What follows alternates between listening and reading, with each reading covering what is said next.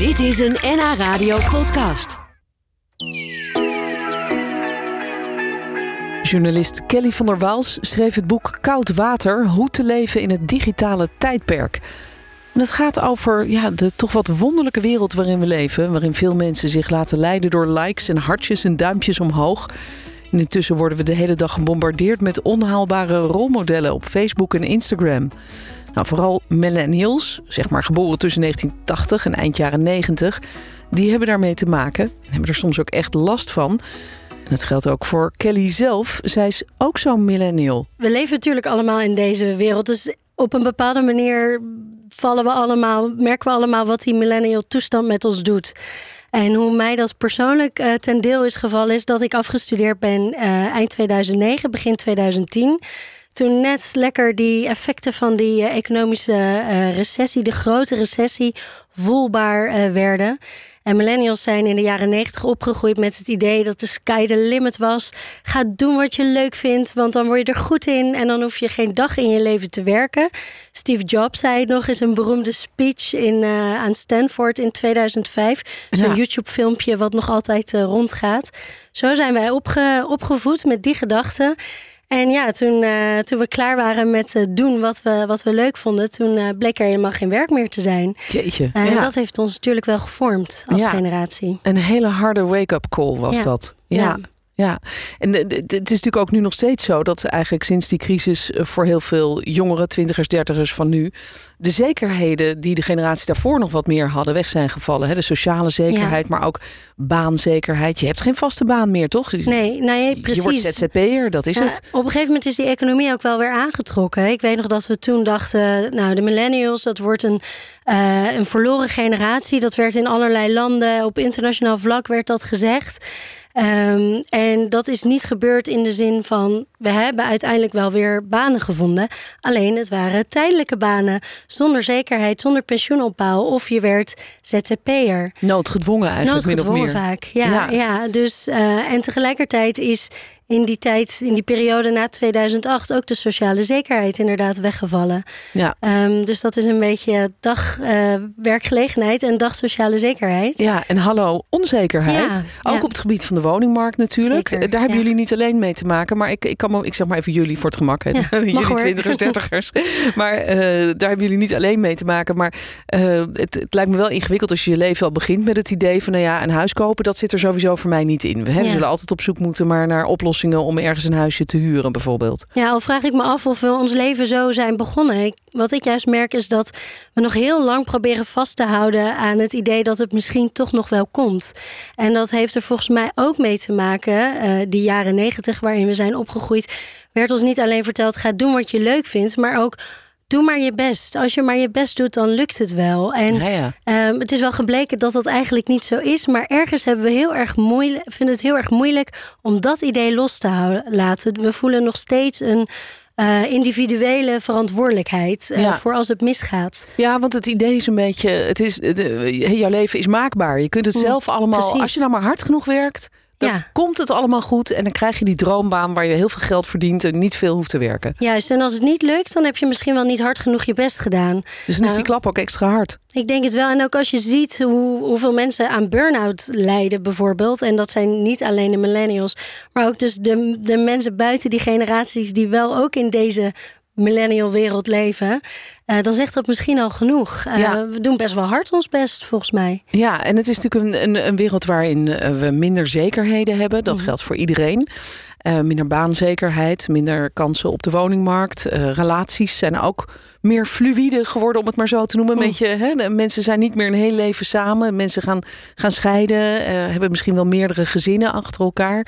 Ja, Eh, dus, dus alles is wat dat betreft onzekerder geworden en losser. Ja, ja. En dan hebben we ook nog veel meer prikkels door eh, de Dat social media. sowieso. Ja, Want- dus het, de wereld is niet alleen onzekerder geworden, maar ook veel ingewikkelder. En Ja. daar hebben die, die sociale media. Kijk, in, in hetzelfde tijdperk dat uh, we al, al die zekerheden zagen verdampen, zijn ook de smartphone en sociale media opgekomen. Ja. Ik geloof dat vanaf 2012 meer mensen wel een smartphone hadden dan niet. Dus dat heeft echt ons dagelijks leven vormgegeven. Maar het heeft het ook niet makkelijker gemaakt. Want op die sociale media moeten we onszelf verkopen. Hè? We, we zijn freelancers, uh, een hele grote groep van ons. We hebben korte contracten. Um, dus er wordt steeds meer verwacht van laat jezelf dan zien, maak een merk van jezelf. Uh, en laat dus, dat zien op sociale media. Ja, dus die social media zoals Facebook en zo, dat zijn lang niet meer alleen maar gewoon gezellige sociale platforms waar je ze een beetje leuk met je vrienden kan babbelen. Daar moet je jezelf gewoon verkopen. Je moet jezelf verkopen en je ideeën. Ik bedoel, er gaat natuurlijk ook een hele hoop nepnieuws rond. Dat zijn ook uh, dingen die, die alles een beetje onzekerder maken. Ja, ik, ik, ik las eh, in jouw boek volgens mij ergens uh, dat de moderne mens zo evenveel prikkels in één dag krijgt als iemand in de 17e eeuw in een jaar zo'n beetje. Dat zeggen ze ja. Nou, ik kan me er best wel bij voorstellen. Uh, we zijn de hele dag uh, krijgen we van alle kanten dingen binnen en we vervelen ons ook nooit meer. Nee. Als je even op de bus staat te wachten, dan pak je meteen je telefoon. Ja, we, we, hebben misschien wel behoefte aan meer leegte. Gewoon ik denk het wel. Even niks. Ik denk het wel. En dat zie je bijvoorbeeld weer terug in. Uh, er is een hele sterke uh, minimalismebeweging. Um, uh, wat aan de ene kant volgens mij uh, die behoefte aan leegte uh, mooi representeert. Aan de andere kant is het natuurlijk ook noodzaak. Dat ja. we, we, we, hebben minder ruimte. We krijgen kleinere huizen als ja. we überhaupt al een huis krijgen. Dus we gaan in een tiny house wonen met zo ja. min mogelijk spulletjes. We gaan lekker ontspullen. Ja. Dat is ook zo'n woord. En we doen alsof het een, een keuze is in plaats van een, een oplossing waar we misschien niet helemaal op zaten te wachten. Nee.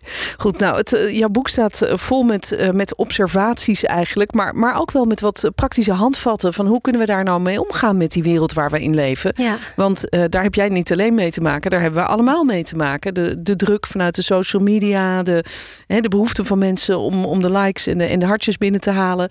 Uh, en al die rolmodellen die je ziet, die eigenlijk zo onbereikbaar zijn, dat je denkt, ja, hoe, hoe kan ik dat nou ooit bereiken? Uh, mensen kunnen daar depressief en, en, van worden en gefrustreerd van raken. Dus hoe gaan we ons daartegen wapenen? Daar zullen we het zo over hebben. Okay. Je beschrijft onder andere hoe jonge vrouwen echt soort depressief kunnen worden als ze te veel op die social media zitten. Hoe komt dat vooral? Omdat ze gewoon dan die rolmodellen zien waar ze niet aan kunnen tippen? En in toenemende mate ook mannen trouwens. Maar het is inderdaad iets wat uh, vooral jonge vrouwen aangaat. Kijk, als je de hele dag um, uh, naar plaatjes op je telefoon zit te kijken van vrouwen die heel mooi en heel perfect zijn dat doen we natuurlijk al lang. Hè? Dat deden we ook al uh, toen we tv keken of zelf met tijdschriften, ja. advertenties. Alleen nu uh, hebben wij de mogelijkheid om ons eigen plaatje te modelleren naar dat plaatje dat we online zien. Uh, bovendien staan de, de meest bekende mensen die trainers hebben en diëtisten en plastisch chirurgen, zoals zegt de Kardashians en andere beroemdheden, die staan gewoon tussen de foto's van jou en mij en je buurmeisje en je beste vriendin in, waardoor het voelt alsof het allemaal heel bereikbaar is. Um, en zij zenden ook heel erg een idee uit van: hé, hey, maar dit plaatje is maakbaar. Het is maakbaar met uh, ja, ja, filters, apps. Ja. Uh, en ook door jezelf een beetje mooier te maken. Ja, gaan we lekker vijf dagen in de week naar de sportschool. Ja. ja. en zelfs dan lukt het vaak nog niet, nee. het beeld wat zij laten zien. Dus je kan je voorstellen dat als je daar de hele dag met die gedachten uh, wordt geconfronteerd en met dat beeld. Uh, en ook al weet je dat het nep is, ja. uh, dan nog kan je Onbewust. het rot voelen dat, dat ja. het jou niet lukt om, om dat beeld, misschien wel dat beeld een beetje na te maken, maar niet om ook daadwerkelijk zo te zijn. Ja, het boek heet Koud Water. Waarom eigenlijk? Ah, nou, het heeft met verschillende dingen te maken. Uh, in eerste plaats natuurlijk waar we het net over hadden, dat uh, de wereld uh, heel anders bleek dan we dachten. Dus dat is wel even de, de shock, het, koude, het koude bad, zeg maar, waar we in zijn gestapt. Uh, maar ik moet dan bijvoorbeeld ook denken aan de koudwaterzwemmers. Uh, koudwaterzwemmen is heel populair in navolging uh, van Wim, Wim Hof. En dat is ook weer dat stukje maakbaarheid wat daarin terugkomt.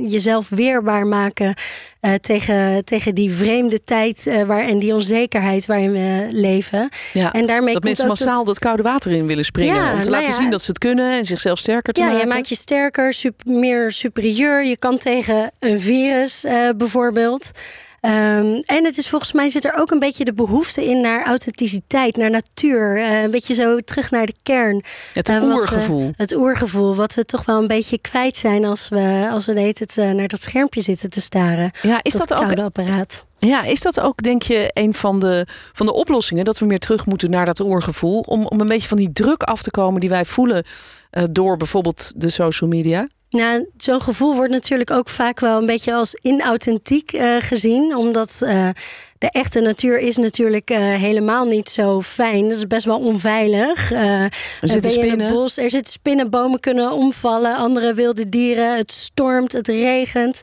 Uh, maar ik denk wel dat, uh, uh, dat, dat, dat het ehm, verlangen daarnaar is wel onvervalst volgens mij. En ik denk dat als we een beetje meer terugverlangen naar het tegenovergestelde van, van die apparaten en die smartphones, dat dat al heel goed is. Um, en ik denk ook wel dat er manieren zijn uh, om een beetje meer terug bij jezelf te komen. En dat begint gewoon door af en toe die telefoon eens weg te leggen. Ja, maar dat klinkt zo simpel. Maar het is net wat je zelf zegt. Als je op de bus staat te wachten, denk je toch: oh, nou, laat ik maar eens even kijken wat er voor nieuws is, bijvoorbeeld. En ja. dan zie je opeens weer die, die cijfertjes, die rode cijfertjes. Van hé, hey, je hebt een paar WhatsAppjes. Ja. Je hebt misschien een mailtje of een dingetje. Of je wordt beloond, want je hebt er volgers bij gekregen op Instagram. Het is ook heel lastig. En we worden een beetje verslaafd gemaakt, misschien daar. We worden enorm verslaafd gemaakt. Uh, die mensen in Silicon Valley die die apps maken en die apparaten, die zijn hartstikke slim.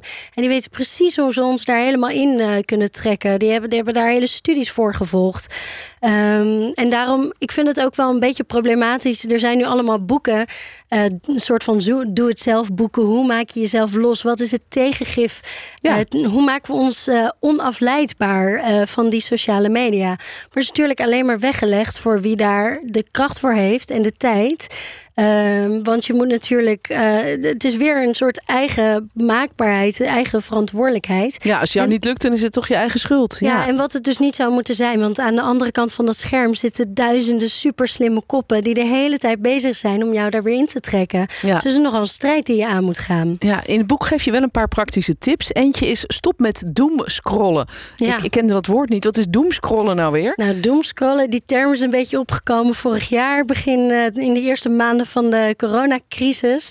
Uh, toen we met z'n allen de hele tijd op uh, Facebook, Instagram, nieuwsites, Twitter zaten te kijken uh, ja, wat er allemaal voor verschrikkelijks gebeurde in de wereld. En eigenlijk kregen we daarmee ook niet helemaal een heel realistisch beeld van de wereld. Want daar zie je alleen maar de allerergste, uitzonderlijkste dingen. Uh, die verkeerd gaan. Um, dus uh, je krijgt er uh, iets, iets van dat heet Mean World Syndrome. Dus het, het gemene wereldsyndroom, om het in goed Nederlands te zeggen. Ja, dus um, je krijgt een beeld dat de wereld veel slechter is dan dat hij daadwerkelijk is. Ja. Um, dus, maar hoe, hoe kun je daarmee stoppen? Want het is natuurlijk toch, we hebben afgelopen weekend ook die afschuwelijke rellen overal gezien. Mm -hmm. In, in Rotterdam mm -hmm. begon dat, maar later ook op andere plekken. Hoe kun je daarvoor afsluiten? Want je wilt toch ook een beetje weten wat er gebeurt bij jou in de buurt of, of ja. volgens mij begint het gewoon bij doseren. Uh, net als dat vaak wordt gezegd, check je mail twee keer per dag. Je hoeft ook niet uh, nieuws elk uur of elk kwartier bij te houden terwijl het gebeurt. Terwijl we soms nog niet eens precies weten wat er gebeurt. En de truc zit hem gewoon in de kleine dingetjes. Bijvoorbeeld Leg je telefoon ergens anders als je gaat eten. Neem je telefoon niet mee in de slaapkamer. Doe jij dat bijvoorbeeld met jouw kinderen ook? Want je hebt zelf twee kinderen, ja. begreep ik. Ja, die zijn nog heel klein. Dus uh, die, die hebben voorlopig nog geen smartphone.